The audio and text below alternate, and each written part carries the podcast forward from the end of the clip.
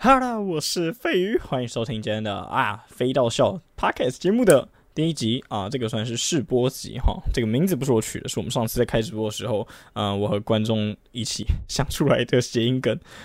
我不知道，我以前做节目的时候不会想要特别取谐音梗，你知道，大家有时候会取一些什么自己的艺名的谐音梗的节目。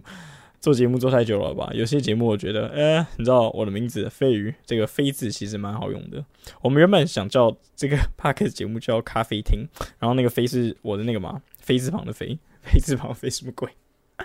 但后来没有这样选择，就是叫飞到笑这样。但是这不代表这节目一定好笑。Anyways， 今天是我们 podcast 试播节第一集，那我先大概讲一下这个节目在干嘛。我讲不出来，因为没有一个节目宗旨。没有一个节目宗旨哈，我们试播集嘛，所以第一集我可能先跟你们随便聊聊吧。然后我在直播的时候募集了几个问题，会放到比较后面的桥段。如果你们是从 YouTube 上面听的话呢，你们可以点击这支影片下面的弹扣，我应该会打弹扣在下面，所以你们可以点击你们想听的段落听听看。说实话，一直做专题影片蛮无聊的，有时候自己容易腻，所以现在会想尝试一些节目形式，包括了现在我们你听到的 Podcast， 还有最近居然在玩抖音。没有在玩抖音，但是我在抖音上面上传一些影片，那包括了 IG Reels， 因为 IG 现在也在推短片嘛，或是 YouTube Short 的那种影片形式，然后我会把它丢到抖音上面。其实我就发现抖音的流量还蛮鬼的，但我可能需要再摸一阵子再跟你们分享。今天已经星期五了，现在录制时间是9月2号嘛，今天星期五的晚上。台风夜，今天是个台风夜，本来要跟朋友出去吃饭，但后来因为雨太大了，风雨这边实在太大了，没有办法，我后来就叫 Food Panda 的外送。讲错了 ，Uber Eats 的外送 ，Uber Eats 的外送，我叫了一个虾仁蛋炒饭加一个炒空心菜，200块，有点贵，但是就算了吧。对，我当它可能很好吃。重点是我的外送员啊，sorry， 重点是我的外送师，然后就来了嘛，但是他就在我家楼下，他也不按门铃，他就 text 传讯息跟我说，哦，我已经抵达了。但是问题是我帮他按3次门铃。因为我们社区 Uber Eats 是可以送上门的，那我叫 Uber Eats 的初衷也是，我打开门就可以看到我的晚餐、我的餐点，我才叫 Uber Eats。而且我们住的地方是社区大楼，所以大部分之前点单的经历都是，哦，他们可能来，然后要么打电话给我，要么就是按我们家的门铃，那我就会开楼下的大门，然后他们就会上来，他们就可能就过来，然后可能通常我都会说，哦，谢谢，辛苦你们了之类的。那如果真的有时候风雨太大的话，我会给一些小费，这正常，就是用系统给小费啦，对，或者一些找的钱我就会 keep it， 让它留着这样子。但总之那个外送师就在下面让我等了很久，然后他因为我有传讯息，我就说，你就上来没关系。后来我就看到我家电梯终于开始动了，我感受出他有点不耐烦，就把餐点递给我，然后我无意中好像听到他就这样啧舌了一声，但我还是跟他说谢谢，然后但是我就没有多看他，或者说辛苦什么的，也就觉得好像哪里怪怪，你知道吗？我就把东西拿到房间，然后准备开始吃我的什么，我点什么虾仁蛋炒饭加清炒空心菜。结果打开我的餐点之后呢，我就看到了一盒小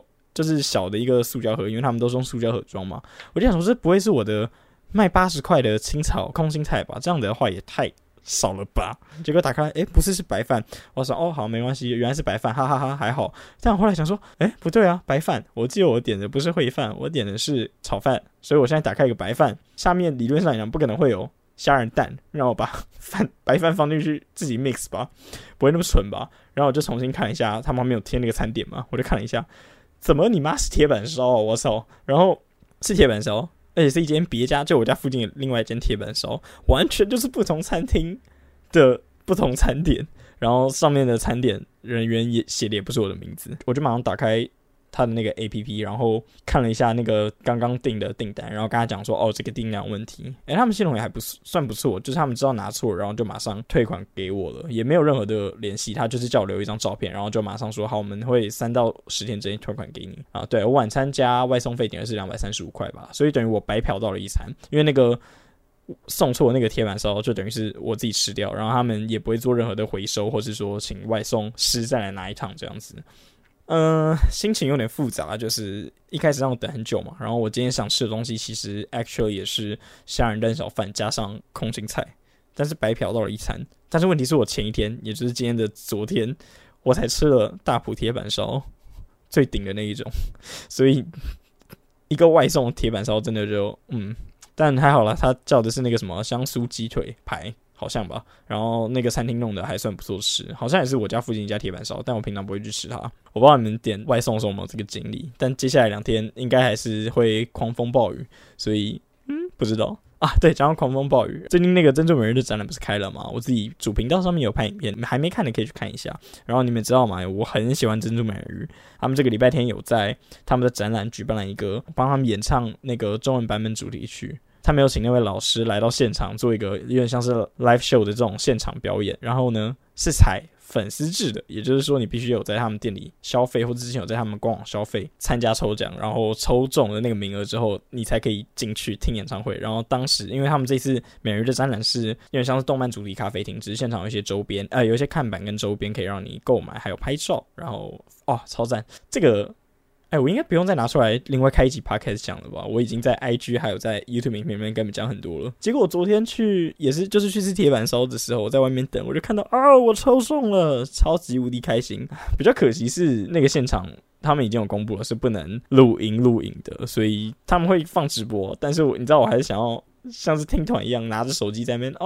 梦想的手心决定继续，我是狂风暴雨的海水在等待。因为那天搞不好台风嘛，所以应该会下很大雨吧，但我们还是对啊，我们就可以在现场狂风暴雨的海水在等待这样唱歌，干不觉得超爽的。2022年你可以在现场听到珍珠美人当年唱中文主题曲的老师们开这种现场演唱会，闪亮歌声开始现场演唱，真的很想拍一个 vlog 之类的，但是不能录影，所以就这边还是尊重FanFans 他们那边举办活动的条件，所以那天的活动具体怎么样，就等我星期天参加完再说吧。那我希望我不要是现场唯一一个男生，不然会很尴尬。这个关于珍珠美人的事情，就之后我做珍珠美人回录的时候会再跟你们讲。说到听音乐会，再跟你们分享一下，上个礼拜天我去了新北市的河海音乐季啊，不好意思，我应该先跟你们讲上个礼拜最大的新闻。上个礼拜不是那个 S20 泼水节吗？我们念对啊 S20， 有些人好像说是念 S20 S20 S20 不知道，对我念好不重要。 S20 看太智障了，怎么会有这种事情发生？可能有些人没有跟到，那我这边简述一下。总之就是他们是往年都有办的一个泼水的音乐节嘛，但因为我不太听 DJ， 反正就请很多百搭 DJ， 很早以前就宣布这个阵容嘛，就跟大部分的跨国演唱会一样，星期五还星期四晚上我不知道，有点忘记了，反正就是主办单位就在官网上面直接官宣布说因为就是受到了那个政府的打压，然后受到了我们那什么行政部外交部随便I don't care， 反正就是他们踢皮球给政府说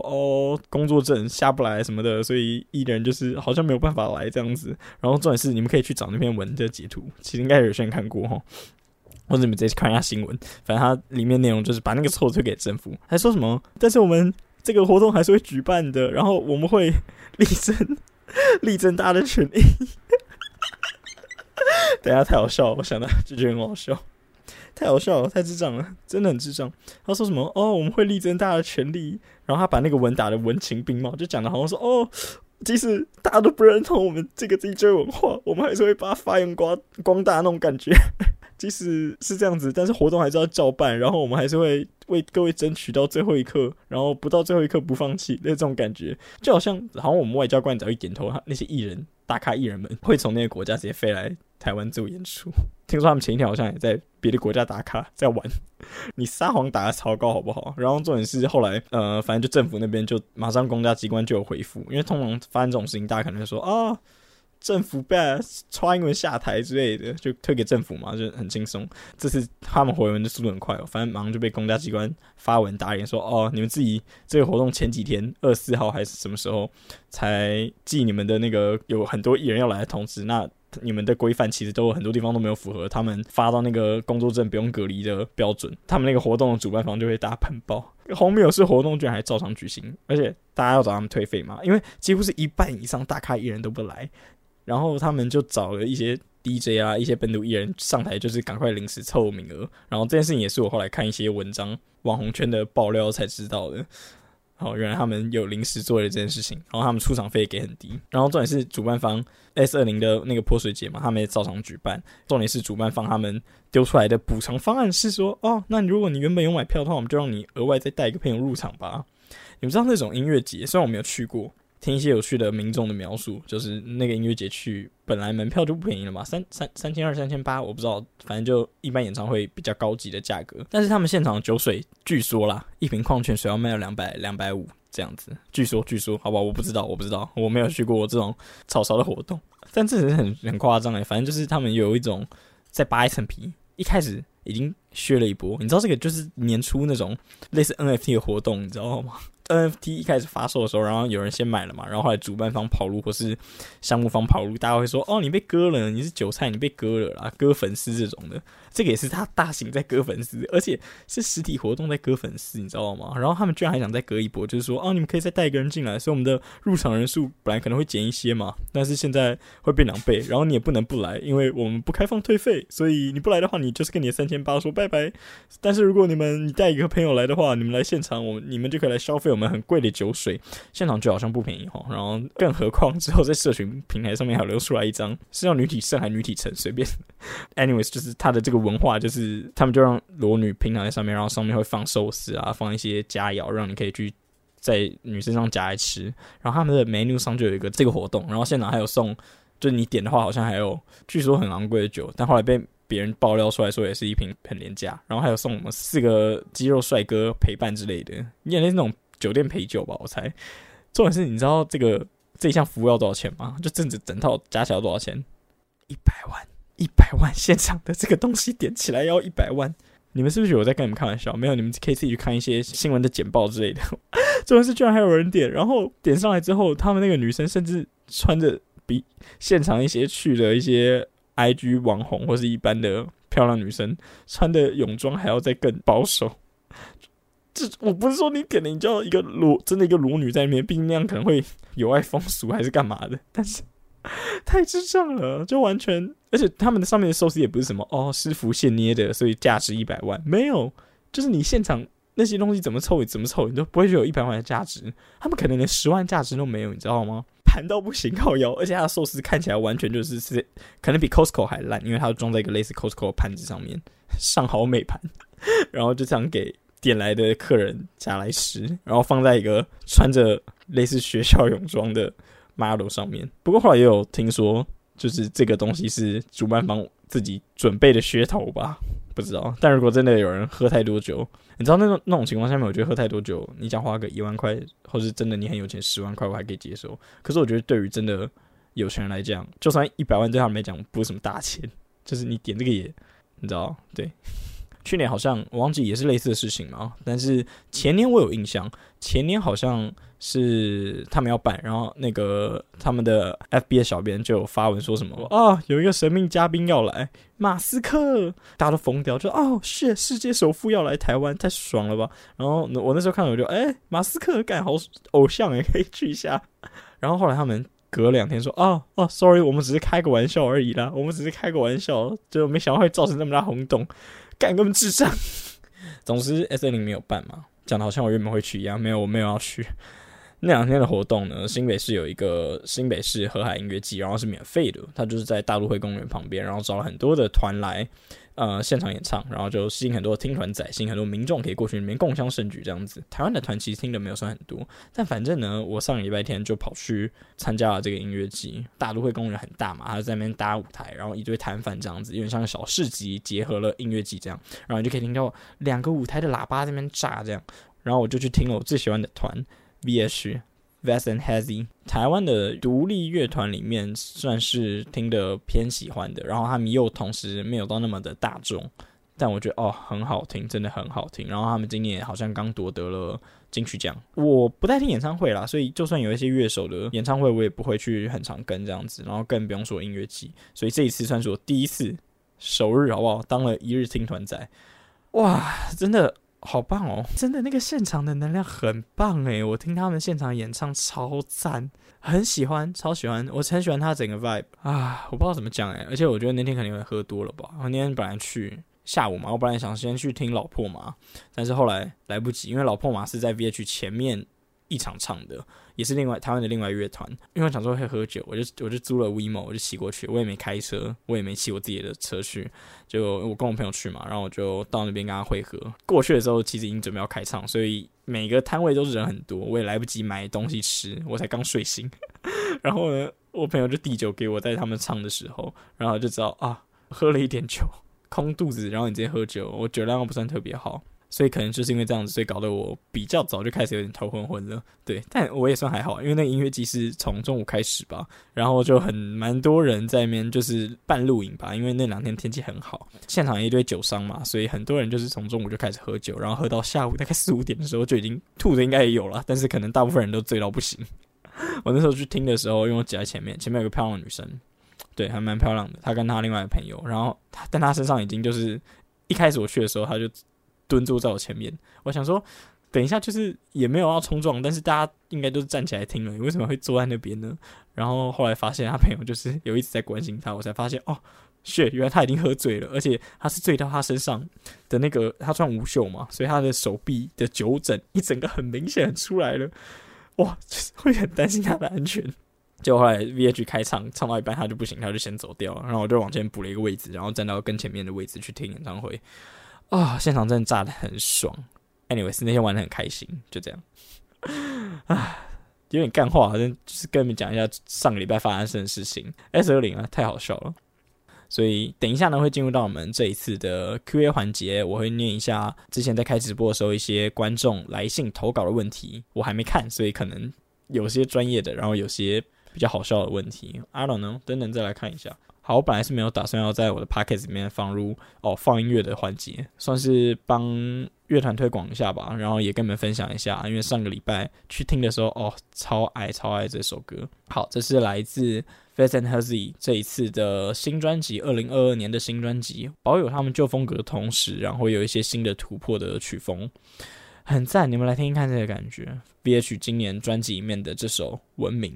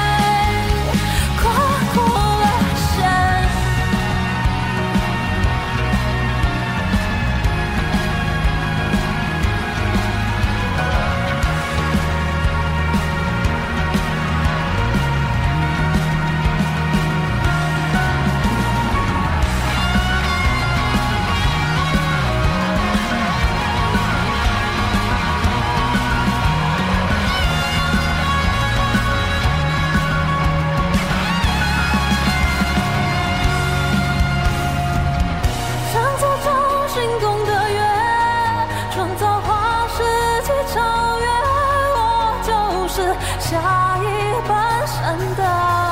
句点，谁在乎红线？连接自然的一切，世界精美不会再有缺陷。双枪会赦免我的罪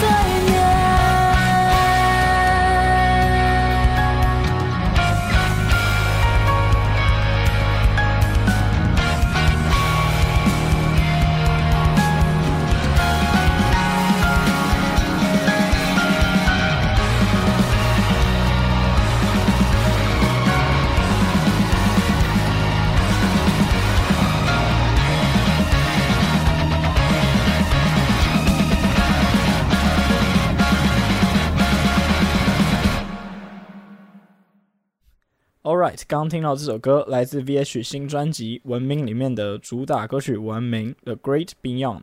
应该没念错。哎，我操，这样子的听起来有点在做 DJ 的感觉哦。我觉得我像个那个电台主持人之类的。他们这张专辑真的不错，然后有很多我喜欢的歌曲，你们都可以去听看，如果你们喜欢这个风格的话。好 anyways， 我们刚刚来进入我们的 QA 环节。那这个 QA 是上一次我在直播的时候，我在 YT 有临时直播，主频道有临时直播。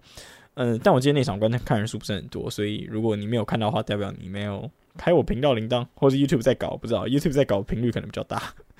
反正我有募集了几个问题 ，OK， 来当我这一次 Podcast 第一集试播集的投稿。我觉得问题也不要太多也好，因为每个问题我可能废话蛮久的。Anyways， 我们来看一下第一个问题。好，第一个问题来自我们的观众张国洲。张国洲最近回老家挖到了《火影》72本单行本，想问飞鱼对《火影》有没有什么特别回忆，然后对《博人传》有什么看法？最后希望节目顺利。好，我们先谢谢这个张国洲先生，谢谢你的祝福。然后《火影忍者》72本单行本是说72集吗？还是72本1到72本的单行本？因为《火影忍者》的漫画现在在网络上面，如果有些观众不知道的话，是非常非常贵，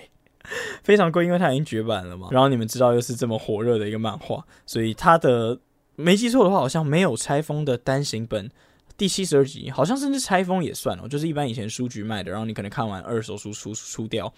72集我记得好像特别特别的贵。不知道具体价钱的，那时候大概发售一本应该是105块吗？应该已经到了105块单本漫画的时代了吧？通货膨胀，我记得以前好像才多少85块，要看那个什么每一集它的那个话术不同嘛。我记得像是之前还在翻那个《火影忍者》的漫画的时候啊，然后有一集是那个42集、43集。就那时候佐助在跟鼬对战，还是41忘记了，反正就那边差不多是配音要打木叶那边，然后另外一条线就是佐助跟鼬终于对决嘛，然后那一本超级无敌厚，我记得那一本我是去租书店租的，对，那个时候还有租书店，租好像一天15块，我不知道多少 anyways， 然后那一集的定价我有看到是多少195块吗？还多少？反正就是比之前的前几集还有往后的前几期还要再贵一点点，因为它比较厚一点，对。好 anyways， 就是火影忍者现在72本单行本非常贵，不论是整套的漫画还是只有纯72本的单行本。哇，那如果你真的是有挖到了，不管是单版还是全套的，老古董了吧？我觉得可以去封个膜，不用封个膜了，但是可以带个书套，就是好好把它保存一下，对啊，那留着纪念价值很高，而且我相信它这个未来应该还会涨价。它的问题是说，我对火影有什么特别的回忆哦？哎，说真的是有，我不知道你们有没有看我之前去黑鱼那边拍的一个节目，他们那边拍《火影忍者》的猜谜嘛。然后我说《火影忍者》是我看最多遍的漫画，从以前到现在，从小到大看最多遍的漫画。然后我没有看《海王》，以前啦没有看《海王》，也没有看《死神》，然后没有看《家庭教师》电，因为电视台会播嘛，26台、28台，我可能就是看《火影忍者》跟《全员差》比较多。然后漫画的话也是《火影忍者》，《火影忍者》我大概全套看了20遍有，因为我是属于那种喜欢的作品啊，然后我会一直重复不断看那种人。我说我对火影有什么特别回忆，其实还蛮多的，因为相对的，我的变成我以前接触的动漫，除了一些比较冷门的之外啊，热门一点就是火影忍者，所以以前的周边什么的，就只要送火影忍者周边都蛮喜欢的。然后打游戏最多的漫改游戏打的最多的应该是火影忍者。我自己最喜欢的其实还是 Wii 上面的一款什么 SP， 它那款叫做火影忍者 Special， 然后是 Takatomi 他们家出的游戏。我记得之前有人做过火影忍者游戏的编年史，那我觉得那期节目蛮有趣的，之前本来也想做，但我后来发现大陆有人做过了，然后内容也是非常的优质，所以我就觉得以后有机会可以再来跟你们分享，我觉得还不错。应该这样讲，它就是代表了我对漫画还有最早接触这种 Jump 系列的第一个印象吧，所以火影忍者对我来讲是有特别分量的。哦，我以前跟人家打架的时候会开八门，这样算吗？因为我国小还跟人家打架，然后那时候很死中二小屁孩，小学的时候，然后那时候打架的时候我就会开八门，在他们面前开八门，然后就开，然后就觉得哇，全身充满力量，然后就跟人家打架，也没有真的很打，但就是你知道耍一下中二。蛮好玩的，或者是我会比签了我的结印之后去跟人家打架，然后拿那个手去打敌人。我现在不能给你们看到那个影片的画面，很可惜，现在是声音档。反正因为千鸟结印很简单嘛，我有点忘记叫什么了。但是我现在好，你们现在听我比。好，反正它的印只有3个，然后算是火影忍者里面经典招式里面相对于好火球啦这种的比较简单的一个印，所以我到现在都偶尔还是会比一下。所以我会背千鸟的结印，对，我记得我以前会背好火球的结印，但现在应该忘记了。啊，然后火影的话，后面的游戏我有打了，终极风暴我自己有打，我是从3代开始打吧，3代打到4代，然后印象最深的话就是最近几年我的火影忍者终极风暴这一款我玩了很久，我没有玩 PS 版本的，都是玩 PC 版，然后我都是那个什么键盘玩家，我会把每一个按键修改成自己比较喜欢的那个配置，所以我会用 keyboard 去玩火影忍者的终极风暴这款游戏。哦，有可能是因为之前有一款网页游戏是火影 VS 死神，那这个我影片也拍过，然后我相信它的知名度很高，大家都知道，那个游戏玩起来也是非常的好玩，它这个游戏也是有编年史的，所以你们可以自己去网上查火影 VS 死神的网页游戏的编年史。反正它就是奠定了我玩火影这款游戏，除了 PSP 以外，我在电脑上面玩就是习惯按哪几个按键，所以我在打终极风暴的时候，我就很习惯性的把那个键盘上面的按键改成了我在打火影 VS 死神里面的配置。对，所以你要说我对火影有什么特别回忆的话呢，我的火影游戏特别强，我玩任何一款游戏基本上不会有那种我很有自信的情况，像是 FPS 游戏，我的斗阵就是我觉得我半张算准，但是我不会说什么哦。可以来单挑一下，就是对啊，那其他的单机游戏就更不用讲。但是呢，在格斗游戏里面，火影忍者我是真的会跟人家说没事可以来单挑，因为我很喜欢跟人家挑火影忍者。虽然我没有那么喜欢终极风暴他们家出的那个对战系统，他们发招的时候人物是按一个按键之后凝聚查克拉才可以放小招，然后按2下才可以放大招这样子，然后大招是进动画的那一种。我现在这一个 Steam 账号上面有记录，大概是玩了快300小时。其实我这300小时是一直拿来纯刷对战，就是我只会打线上对战，跟别的玩家碰。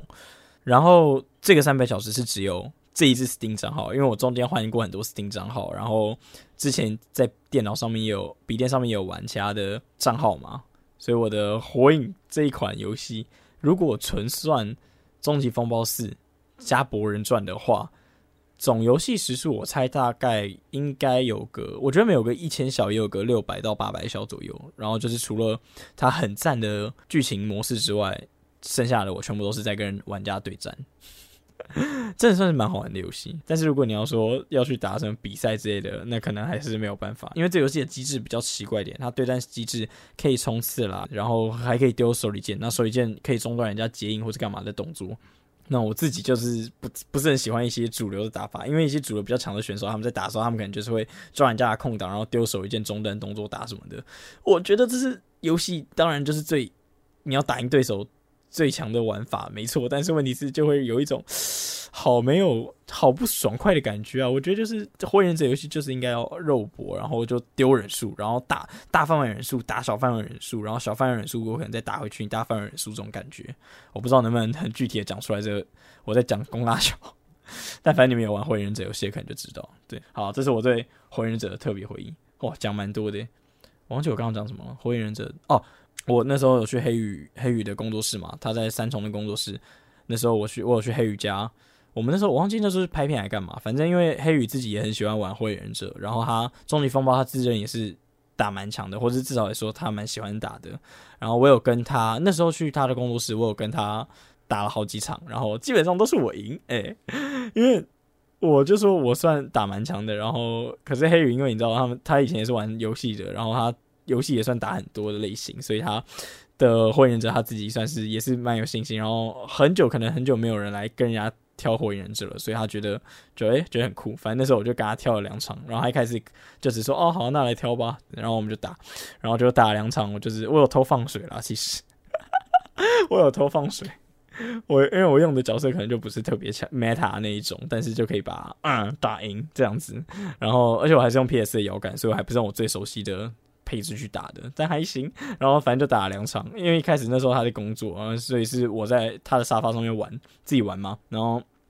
就叫他过来打。我本来想打2场就好，然后结果他自己打输了2场，就好像越打越上瘾。反正就说好不行再来，然后我们后来好像就打了1个多小时吧。然后我中间还问他，我中间还停了，就跟他说你这有没有去工作吗？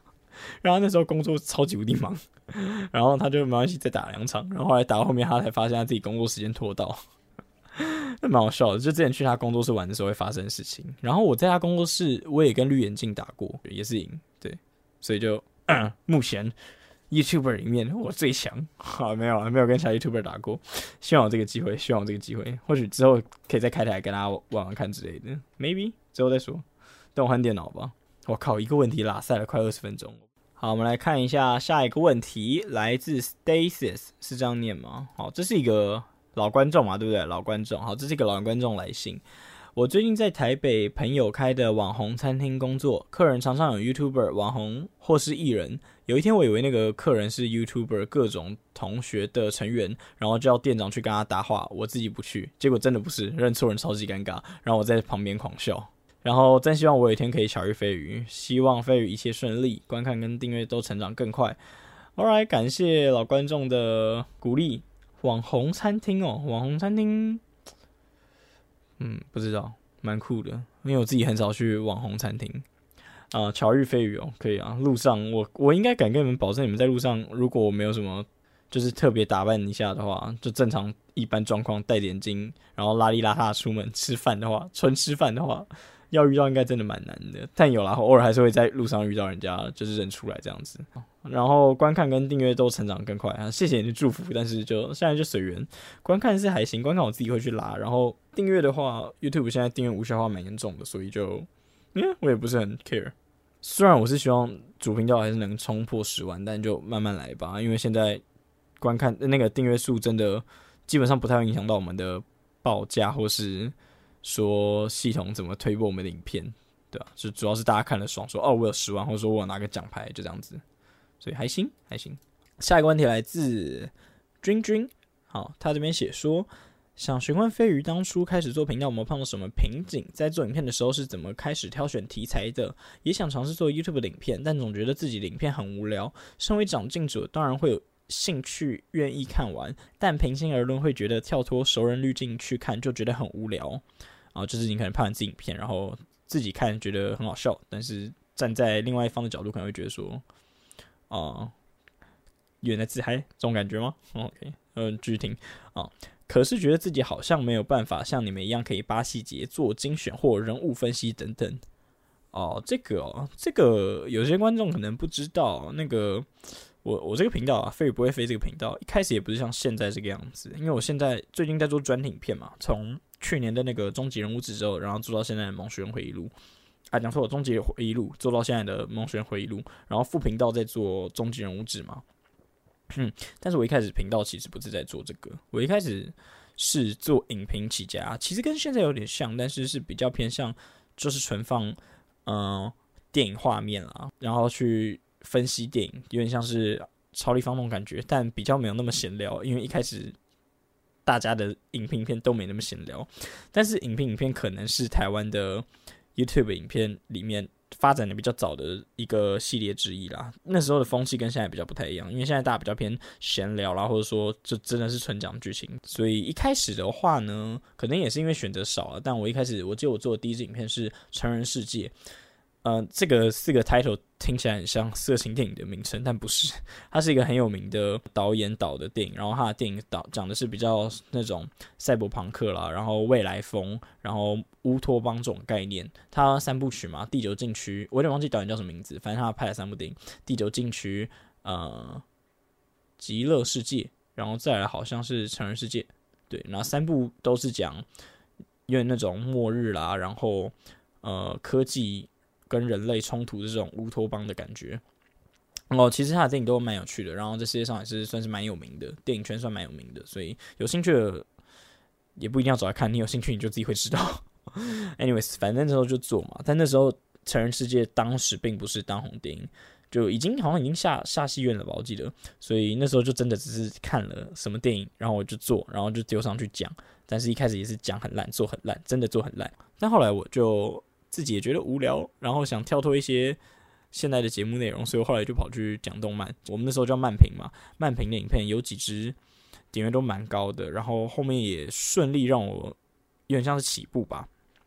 就真的开始有在稍微赚一点点钱，然后赚到一些知名度这样子，然后后面才又跳脱，然后我又跳到去拍 vlog， 然后拍一些挑战之类的，就比较生活类型影片。对，所以你问我说怎么选题材的，就是我就是当下想做什么就做什么，但是同时我当然会看一下说，现在可能市场上流行哪种内容，然后就做哪种。因为一开始是把它当做真的一个目标在做嘛，所以会当然还是会需要去跟一些流量什么的。可是我觉得现在的话，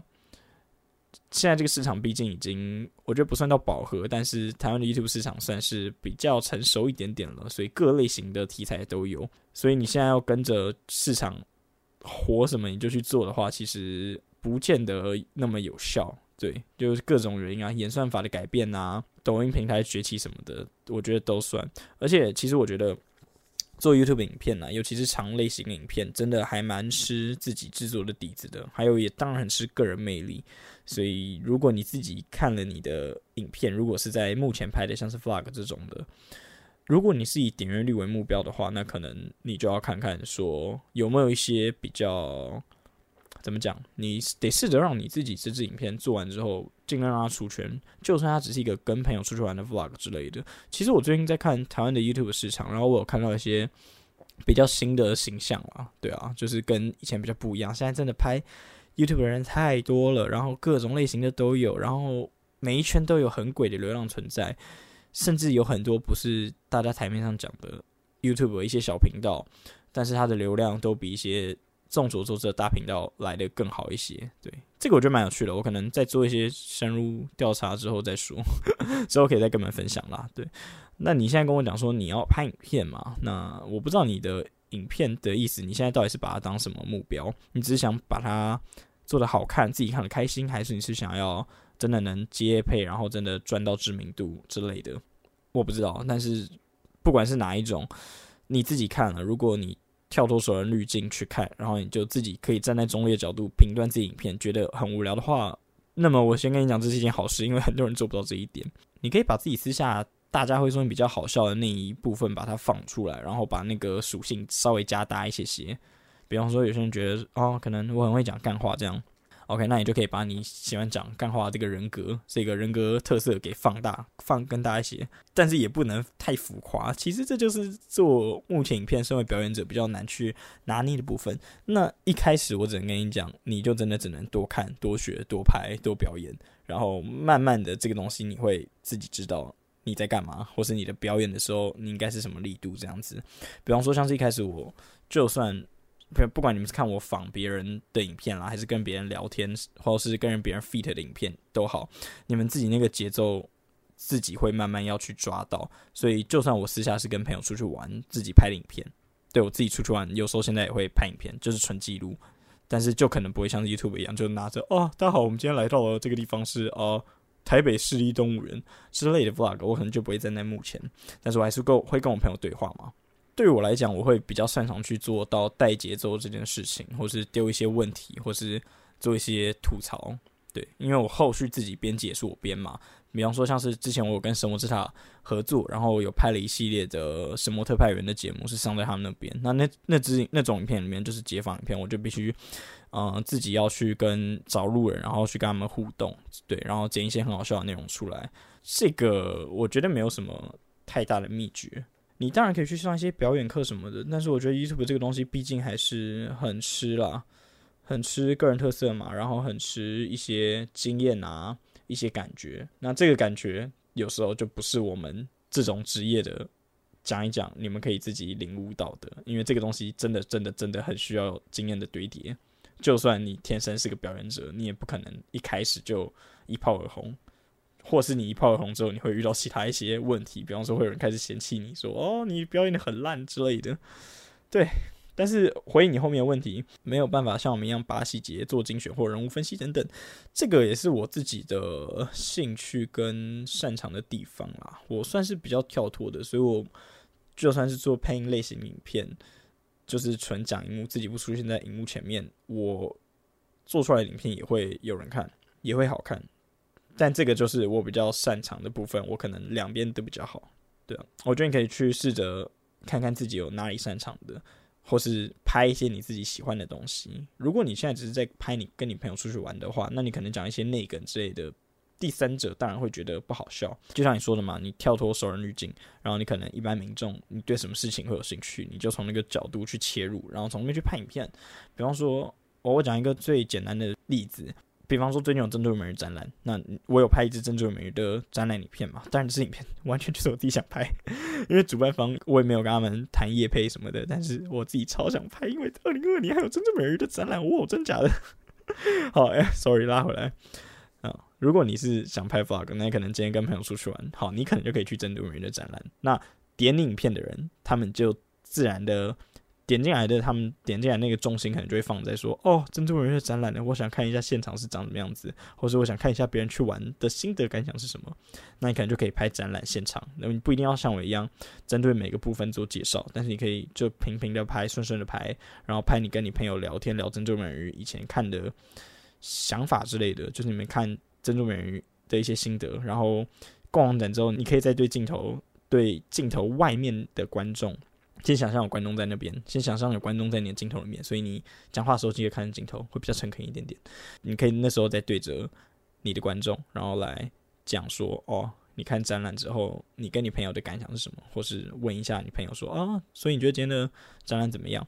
有点公式，但是是好的。就像你讲终极系列，你不一定要像我做人物分析，或是把每一个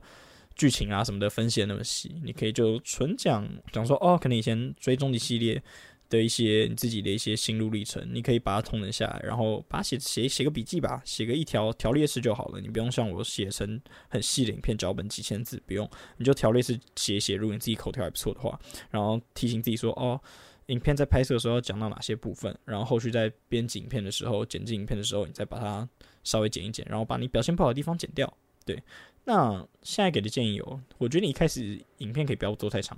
对，现在的影片做太长就是，你节奏把控第一要很好。你看，像我做个10几分钟影片，都不见得会有人看，对吧？对啊，所以一开始可能就是试着先不要拍那么长，你先把小支影片、短的影片可以做好。你也可以从抖音开始拍起，像我刚刚讲的，最近在玩抖音，最近在玩短影片，对啊，拍一些 short 之类的。对啊，我不确定啦，因为我不确定你的出发点是什么啦，所以如果我刚刚讲的地方没有回应到你的话呢，或许下一次你可以再写一下，就是你目前比较遇到问题，对，或是刚刚的话听完你觉得有 get 到，那就 take it easy， 慢慢来，需要时间，因为这真的蛮需要时间的。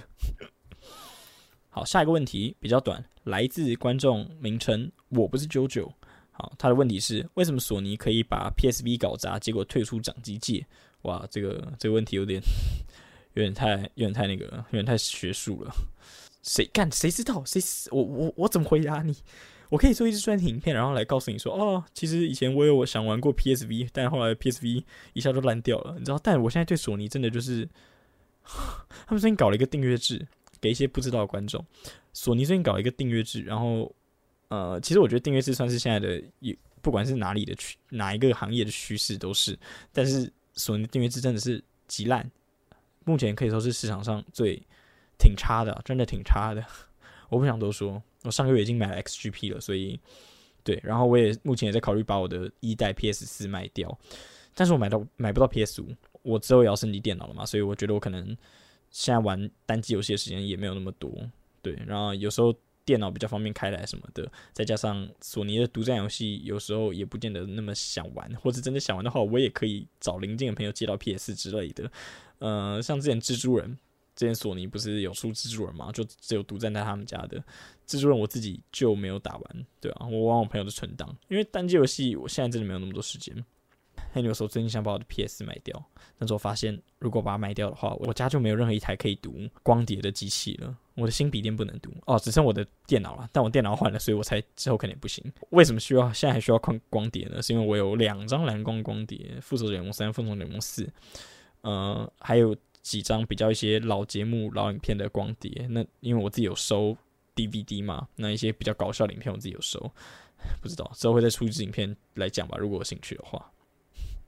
但索尼推出掌机界我觉得就还好吧，因为你看他们现在有出 VR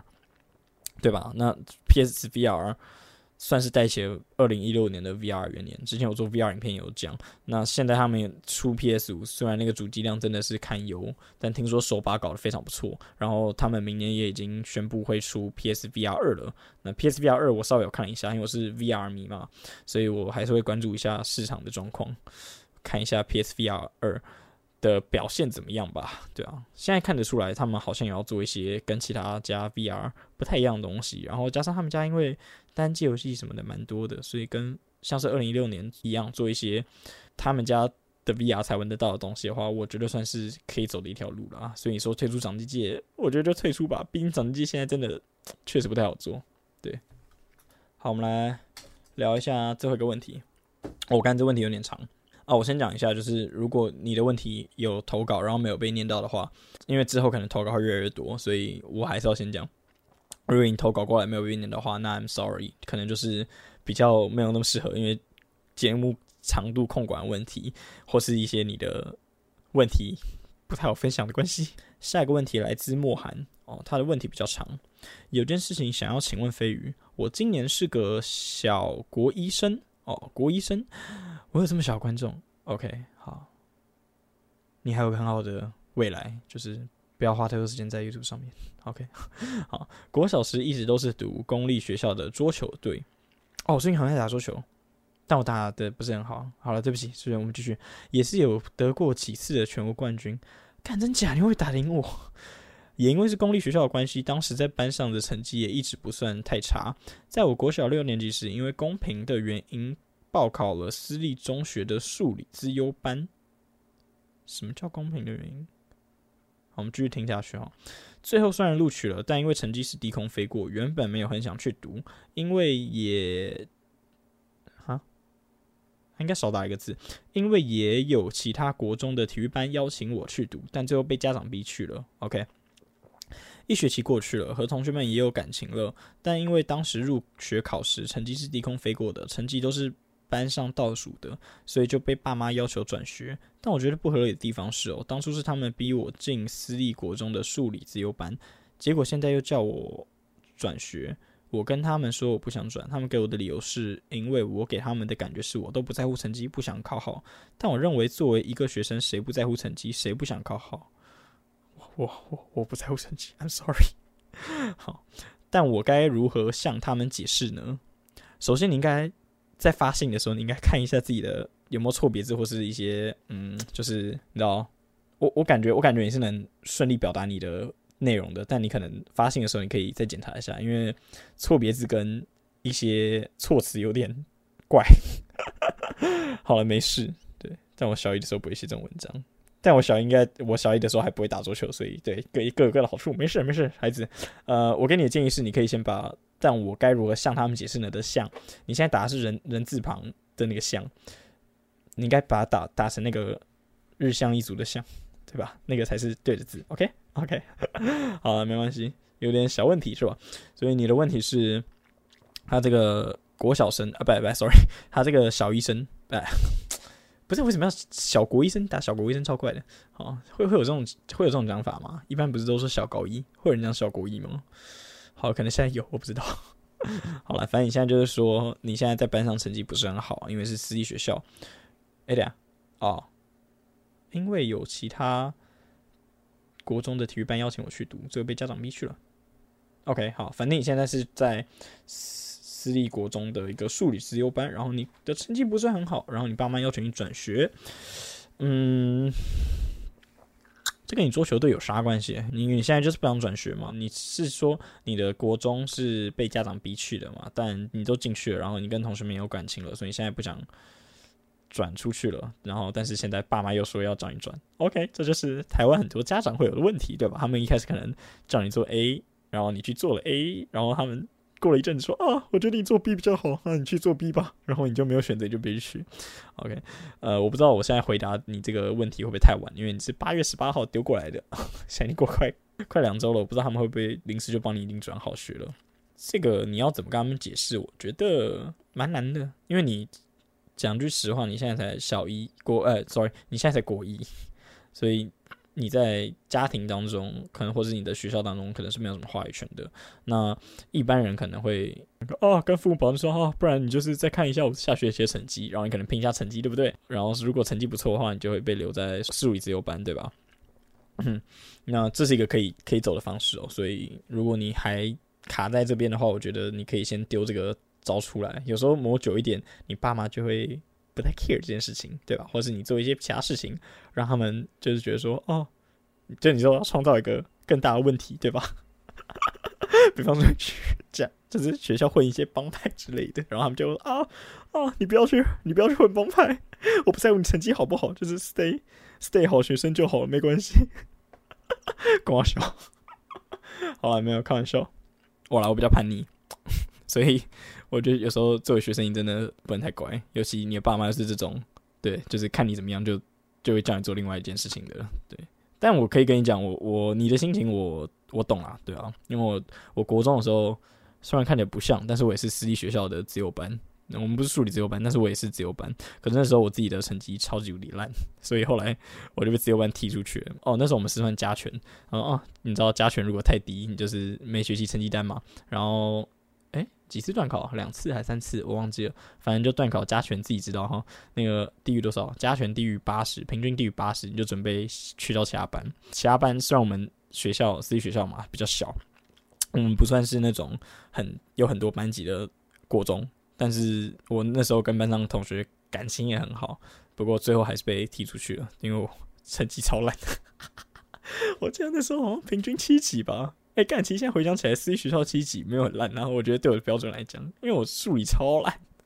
我是一个文组生，然后英文那时候也不是很好，然后国文那时候也不是很好，我一无长处然后我那时候还很矮，我甚至不会打桌球，我甚至不会打篮球，所以我那时候超烂，我基本上没有什么在学校方面的优点。但我上课很爱，对我很爱创造一些更大的问题，所以。好了 ，anyways 讲回来，对，然后所以我那时候我跟你的经历其实蛮像的，因为我国一的时候其实也是在自由班，然后后来也是这个不是我爸妈要求的，但是我后来被学校给 kick out， 我被 kick 到另外一个班级上面了，对，但另外一个班级就比较没有那么以升学为目标，你可以很明显感觉到，对，但学校一样，学校不会承认，蛮讽刺的。可是后来年纪越来越大嘛，所以就发现说，其实也是有一些好处的。对，我那时候被踢出自由班的时候，我甚至还想说我要为我同学们考回去，然后后来发现没有用，我就是个废物，我就是没有办法维持平均80几，即使我是在才国一，但是我是不是那时候就是开始领悟到可能不适合走念书这条路，所以可能算是被自由班踢出去的一个好处吧。我有解答到你的问题吗？其实我现在没有看到你问题什么 ，sorry。如果他们还可以沟通的话，有些人的父母你知道就是不能沟通，那如果你的父母很不好，很不恰巧是这种不能沟通的类型，然后你真的试着沟通过的话，我觉得就提早放弃吧。我一直给人家的就是建议就是那就提早放弃吧。有些父母真的就是不能沟通，所以我觉得不管你是到现在遵守他们，还是现在就开始反抗他们都好，那你也可以遵守，然后遵守到你可以反抗的那一天，那这对你来讲当然是比较不公平的。还有一个方式是，如果你跟你班上关系同学不错的话，我相信你们学校现在学校应该是有辅导老师或者是老师是比较好的，因为我的印象里面私立学校的老师其实是大部分啦都还是会比较关心学生，那有些可能也不一定是一定会站在家长那边，尤其是辅导老师。现在学校据我所知现在的学校体制可能稍微有比我那个时候好一些些，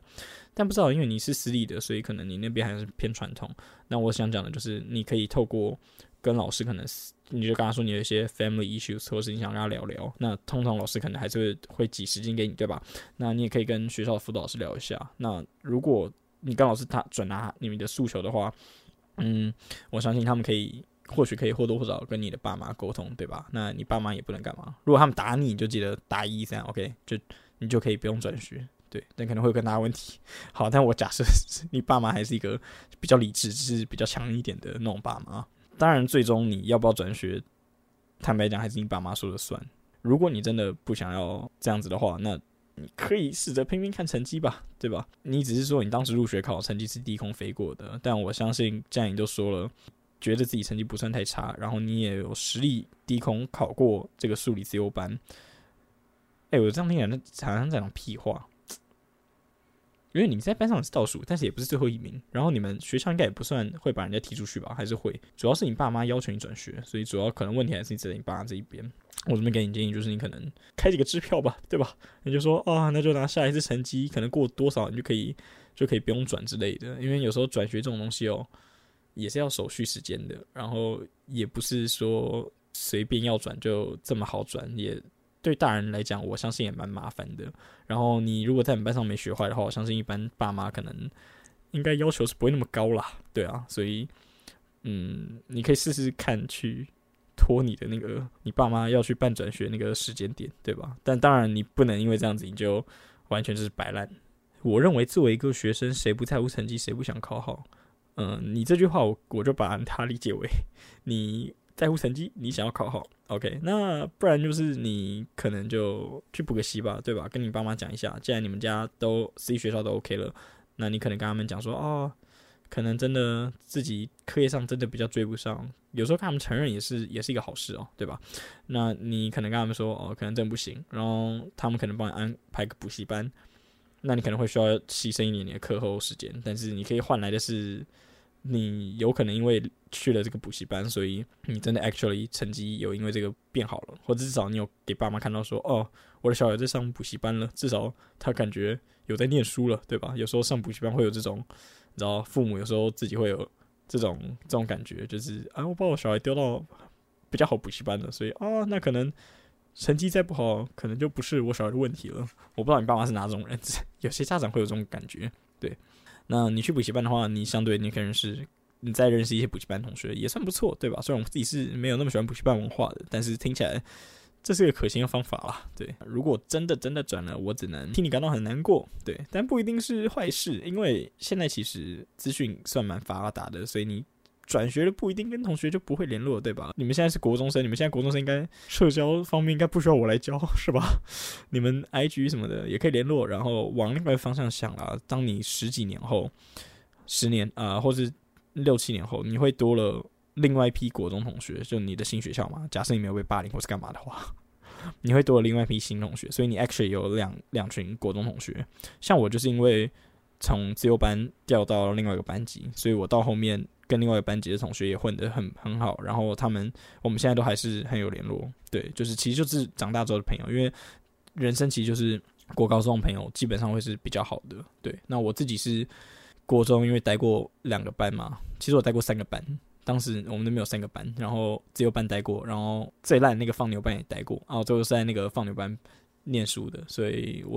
其实我们也没有到太烂，因为毕竟还是私立学校，所以进来还是稍微要录取一下。但是问题是，对啊，那就国中的事情，所以国中的课业就现在回头来看根本不太重要。对，可是像我的话，就是因为转班了的关系，所以有获得2群朋友。我现在跟原本那个自由班的朋友有几个也都还有联络，然后大家其实感情也都蛮好的，所以我觉得有时候可能真的被迫转学不一定是件坏事吧。现在回头来看，因为你是8月初寄这封信的，所以我也不知道你是8月底的时候就已经被迫转学了，说不定你已经被迫转，然后我在那边跟你瞎逼逼那么多。好了，但是以上是我给你的意见，对啊，应该有些观众年纪比较大，听了会心有戚戚焉。唉，只能说是台湾家长问题，真的，这让你很认真准备，但是没有考好的话，那就没关系啦，不要给自己那么多压力。差不多是这样哦。国小时一直都是公立学校的桌球队，也有得过几次的全国冠军。可是我觉得你写文章的方式不知道，你可能啊，因为是数理自由班嘛，所以啊，你是数理自由班，所以可能文没有那么厉害。OK，make sense 。超级歧视。好，我觉得言语表达能力还是蛮重要的，所以我觉得你可以稍微多看一些书，甚至是比较好的网络文章。因为我现在看你写字稍微有一点点小卡卡的，对，所以。我觉得这个能力是比你的就是现在这个问题还要重要的。如果你真的觉得作为一个学生，谁不在乎成绩，谁不想考好的话，对，那我觉得这是应该现在要认为你要做到的事情。OK， 偷嘴一下，好了，没有，还是祝你顺利。然后也欢迎你来信或者 IG 或者在下面留言跟大家讲说你的后来的状况是怎么样子。那如果你真的被迫转学了，我只能跟你讲，就是也没有办法，嗯。好啦，以上呢就是这次的 Q&A 问题，那好像都有念到，我好像大部分人的问题都有念到啊。好啦，以上呢就是这一次飞到校第一集的 Podcast 节目，然后没有意外的话，我会把它放在我的 YouTube 频道上面跟 Spotify 上面，然后会在 IG 再宣传。那 Podcast 节目跟之前的试播集一样，除了这集试播集之外，我可能会连续再做个2-3集，然后再看看成效，还有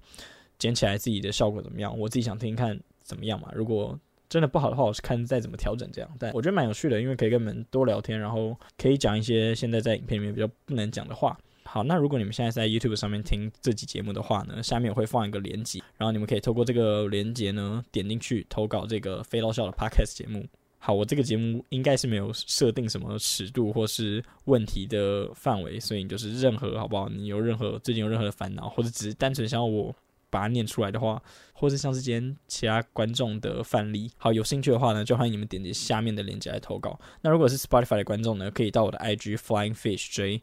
或者直接打飞不会飞，然后也可以到我的 YouTube 上面打飞不会飞，按一个订阅，然后一样可以在我的播放清单里面呢听到飞到校的 Podcast 节目，然后一样下面的链接可以让你投稿。好，最重要当然你们可以直接去追我的 IG， 我会把我的链接放在那边。对，那最近的话应该差不多就这样子。那我最近想把我的脸书专页整理一下，还有 YouTube 频道也要做一些调整，然后更频繁的上片一些。但是，因为现在还多了一个 podcast， 然后我要拍一些短影片什么的，所以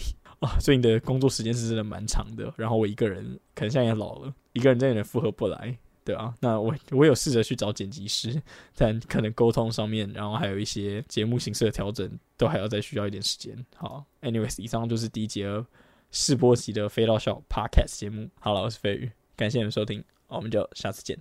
拜拜。啊，可以去听那个 Vincent Hezzy 的专辑，很赞。